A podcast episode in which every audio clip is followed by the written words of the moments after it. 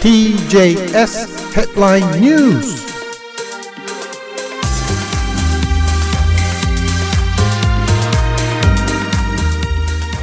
1月10日水曜日になりました。時刻は8時7分です。ニュースヘッドラインお送りします。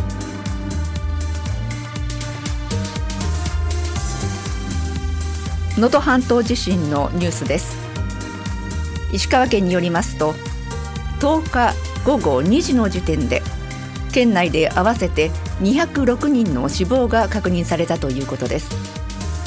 また県は安否が分かっていない人として52人の氏名や年齢などを公表し広く情報の提供を求めています。また重軽者は重軽傷者は年県内全体で少なくとも567人に上っています。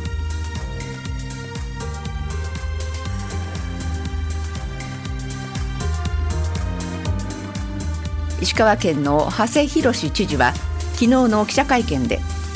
岸田文雄首相が13日に能登半島地震の被災地入りで調整中との報道に関し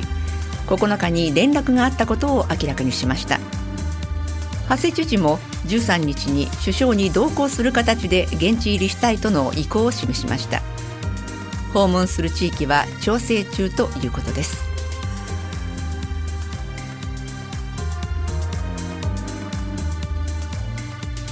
明治は10日能登半島地震の影響で需要が急増している乳児用の液体ミルクについて増産する方針を明らかにしました。液体ミルクはお湯で溶く必要がなく断水時なども使いやすい利点があります。1月のこれまでの注文は平常の月と比べて2倍超で推移しています。被災地向けに支援物資として提供が進む中今後被災地以外からも非常時の備えとして需要が高まると判断しました。明治は国内で液体ミルクのシェア約7割を持ちます。能登地震発生後日本栄養士会などからの要請に応じて被災地に缶入り液体ミルク明治ほほえみ楽々ミルク約3700本を無償提供しました。同時に被災地以外の自治体や企業などからも備蓄向けとみられる注文が増えているといい。需要増に対応できる規模の増産が必要になったということです。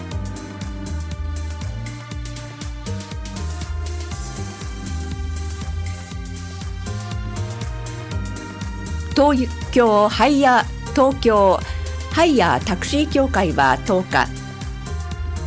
一般ドライバーが自家用車で乗客を有償送迎するライドシェアを東京都内で4月に始めると表明しました。政府は昨年末タクシー会社が運行管理することなどを条件に道路を運送法で原則禁じられているライドシェアを一部解禁する方針を決めました。都内でタクシー不足が問題となる中解消に向けて加盟タクシー事業者が全国に先駆けて導入します。地域や時間帯を限定してアプリで配車します。東京23区と武蔵野三鷹両市で平日朝や金曜夕方土曜未明土日昼間に運行することを想定しています。運賃はタクシーと同水準で乗車前に金額が確定する仕組みを取り入れます。飲酒チェックなどは車両内で遠隔で行うことを想定していますが詳細は国土交通省の通達などを踏まえて決めるということです。アメリカのニュースです。バイデンアメリカ政権は9日一定の基準を満たした請負労働者を従業員と同じ待遇で扱うよう求める新規制を発表しました。新規則を発表しました。トラック運転手やアプリを通じて仕事を請け負うギグワーカーらが恩恵を受ける可能性があり失業保険や最低賃金制度などが適用されるようになります。3月上旬に発行するということです。企業の人権増人件費増につながるとみられ経済界からの反発の声も上がっています。受け労働者に分類しやすくしたトランプ前政権が決めた規則を撤回する形になります。バイデン大統領は労働者重視の姿勢を示してきました。再選を狙う大統領選をこの秋に控え労働者層の支持拡大を狙うということです。新規則では雇用主による勤務の管理状況や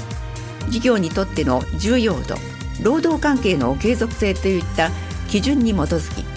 従業員と同待遇にするかどうかを判断するということです。アメリカウーバーテクノロジーズなどが運営する配車アプリの運転手や配達員らに大きな影響を与える可能性があります。一方アメリカ商工会議所は声明で好きな時に好きなように働く個人の柔軟性を脅かし経済に大きな悪影響を与えうると批判。訴訟も視野に対応を検討する考えを示しました。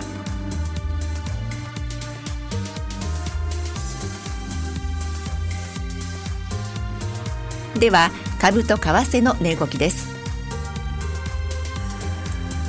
今朝のニューヨーク株式市場ダウ工業株30種平均は昨日の終値と比べ1ドル82セント高い3万7526ドル98セント。ナスダックは昨日の終値と比べ2.23ポイント下がって1万4853.93ポイント。SP500 は昨日の終値と比べ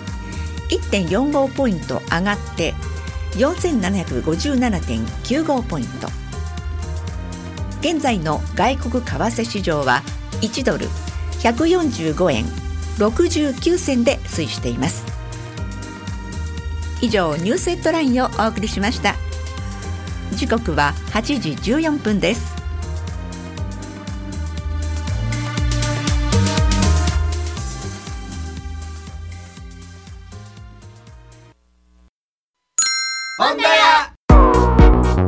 2024年ホンダ屋グッズ福袋プレゼントキャンペ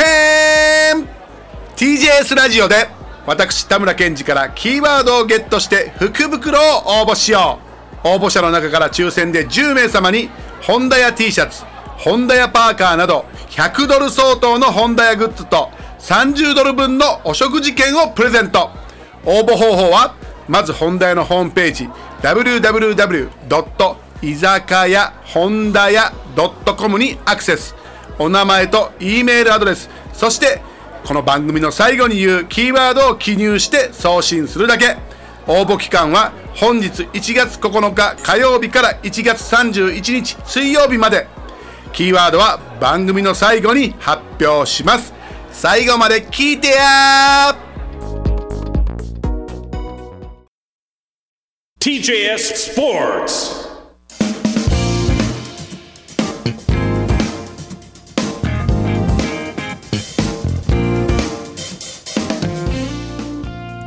時刻は8時24分になりました。スポーツニュースお送りします。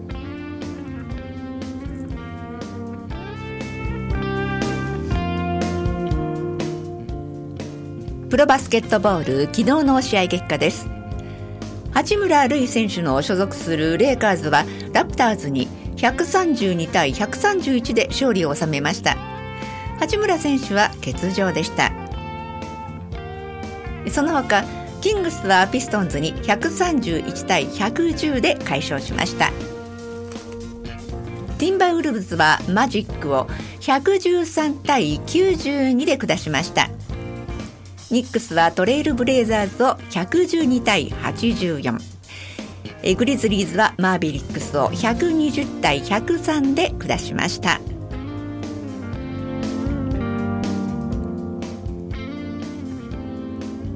ロ野球 DNA からポスティングシステムを利用してアメリカ大リーグ移籍を目指していた今永翔太投手がカブスとの契約に合意しました。昨日複数のアメリカメディアが伝えました。身体検査を経て正式に決まれば鈴木誠也外野手とチームメイトになります。今永投手は DeNA で8シーズンを過ごし165試合の登板で64勝50敗防御率3.18 2023年のワールド・ベースボール・クラシックに出場し韓国戦イタリア戦で投稿すると高騰すると金メダルをかけたアメリカとの決勝戦で先発を務めて優勝に貢献しました。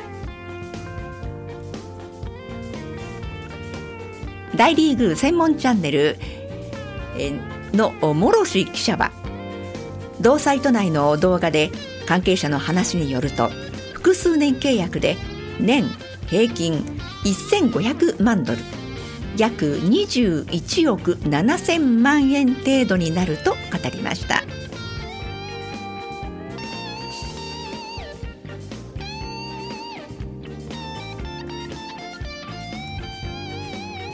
男子テニスの ASB クラシックは昨日ニュージーランドのオークランドで行われシングルス2回戦でダニエル太郎選手がオーストラリアのマックス・パーセル選手を6264で破り準々決勝に進みました。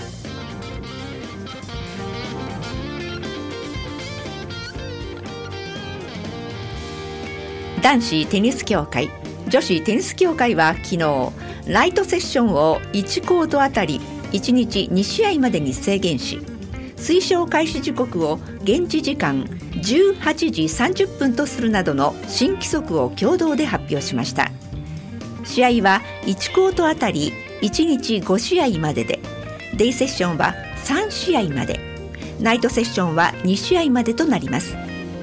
またナイトセッションは遅くとも現地時間19時30分までに開始し最後の試合が22時30分までに始められない場合は他のコートで23時までにスタート。それが不可能な場合は男子テニス協会や女子テニス協会の承認がない限り行われないということです。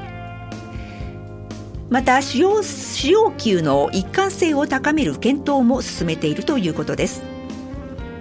大会ごとに重さなどが異なるため肘や手首の故障につながりやすく選手から改善を求める声が上がっていました。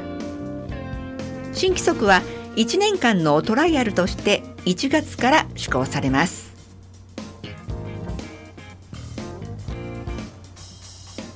国内最高峰の自動車レース全日本選手権に17歳の野田樹樹選手が日本人女性ドライバーとして初めて参戦することが決まりました。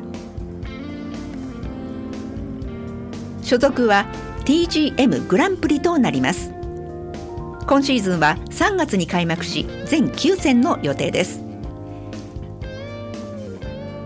2月で18歳になるジュジュ選手は元 F1 ドライバーの野田秀樹さんを父に持ち2022年に女性ドライバー限定のダブルシリーズに参戦するなど海外での実績があるということです。